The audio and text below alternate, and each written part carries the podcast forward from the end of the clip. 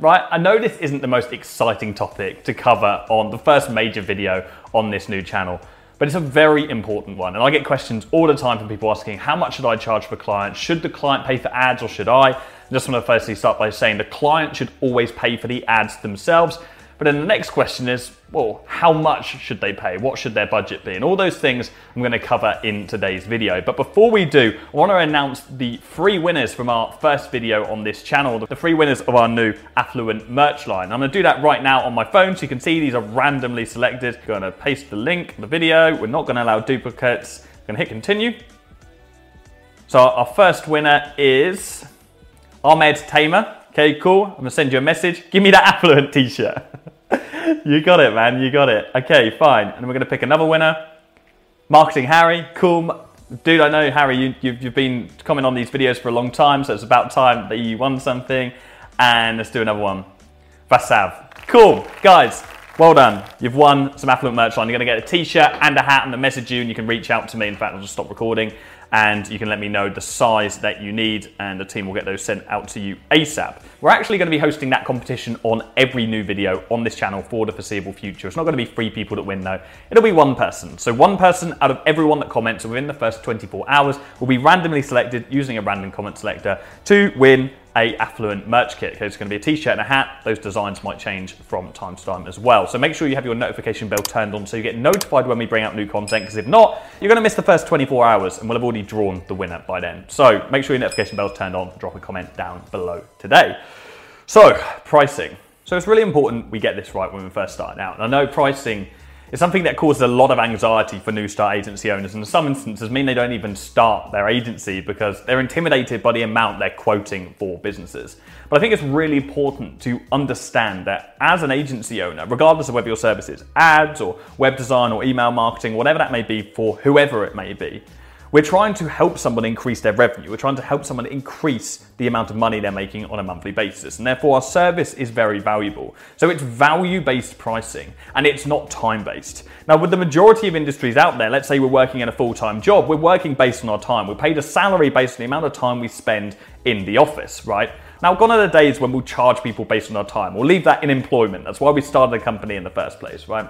Because if we're charging people based on our time, the only thing that we have control over is our hourly rate. Okay, we don't have control over how many hours we have in the day. Once we're at max capacity, the only thing we can do to scale our agency is increase our hourly rate. So never charge people based on the amount of time it's going to take you to fulfill a task.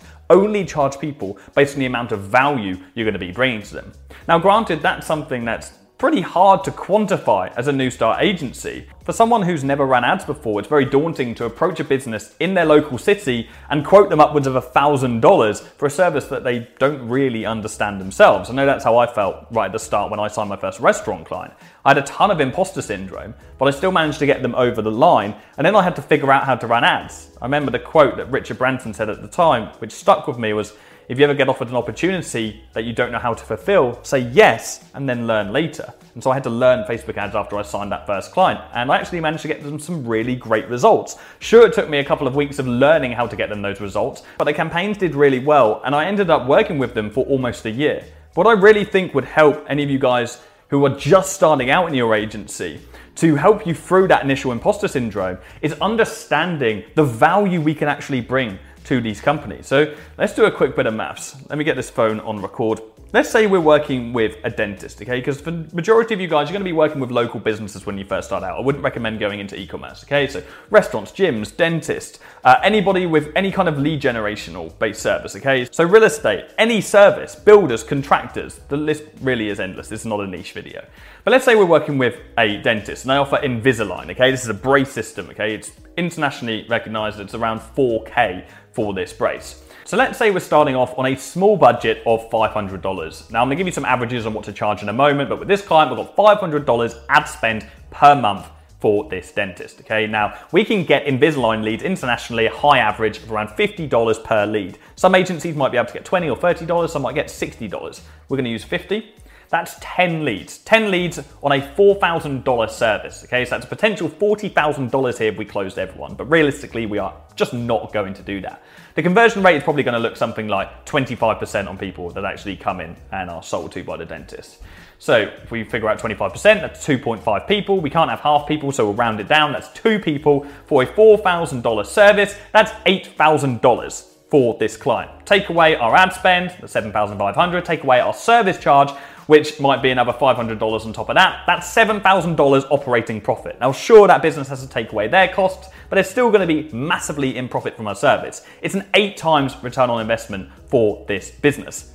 That's where the value is. And that is why these clients will spend the amount of money that we are quoting them for our service, because it's an extremely valuable service. And once we've got these results for them once, we're not going to spend $500 on the next month. We're going to spend $1,000 or maybe $2,000 or $5,000 and we will scale up over time. Now, granted, realistically, if you're winging it with ads and you're self taught, you're not going to get results like that straight away. It's a chicken or the egg type situation, and that's okay. We have to start somewhere. Someone asked me this morning, what's the best way for me to learn Facebook ads and test out Facebook ads before I sign the first client. And I said, well, if you're already taking a course and you already know what strategies you're going to take, the only practice you're going to get is signing up that first client. You can't set up a dummy Facebook account and start running ads to make believe numbers in a make believe store because it's not real and you don't have real life factors coming into play there. So you have to sign up your first client and learn on the job, like I did and like 99% of agencies out there do. And I'm gonna cut the bullshit and air out the elephant in the room. 90% of agencies out there, their first one or two clients, they're probably not getting any good results for. And that's okay because they're learning. And as long as they've done their research, they're not just going in completely blind and they're following a strategy that's been proven to work for the niche that they're working with before them, then they're gonna improve and they're gonna get better. They have to start somewhere. And that's just the reality of it. Now I'm going off tangent here. Let's go back to pricing. You guys want to know exactly how much you should be charging clients. So I'm going to give you some figures to go away with an action. But it's really important to note that there are so many variables that come into play when quoting a client. I'm going to give you the averages of what you should charge when you're first starting out, but we want to consider how busy this business is, how much money they're making, how much they actually can afford, and what service we're offering. I'm talking specifically about ads. Okay, if we're offering Facebook ads or YouTube ads or Google ads, whatever ad service you're offering, how much we should charge in that instance when we're first starting out. So, on the basis of local brick and mortar businesses, because that's where we're going to be starting initially, we need that common ground with people. You want to charge a maximum of $1,000 or pounds per month for your service charge. Okay, but you can go down as little as $250. I wouldn't go below that because you really are devaluing yourself. But the key when you're first starting is to not be greedy. You just need that first client. What is more valuable than money when you're first starting as, an agency? It's case studies, it's results, it's testimonials, because those are the things we can use and leverage to sign up new clients. A testimonial, one good testimonial is worth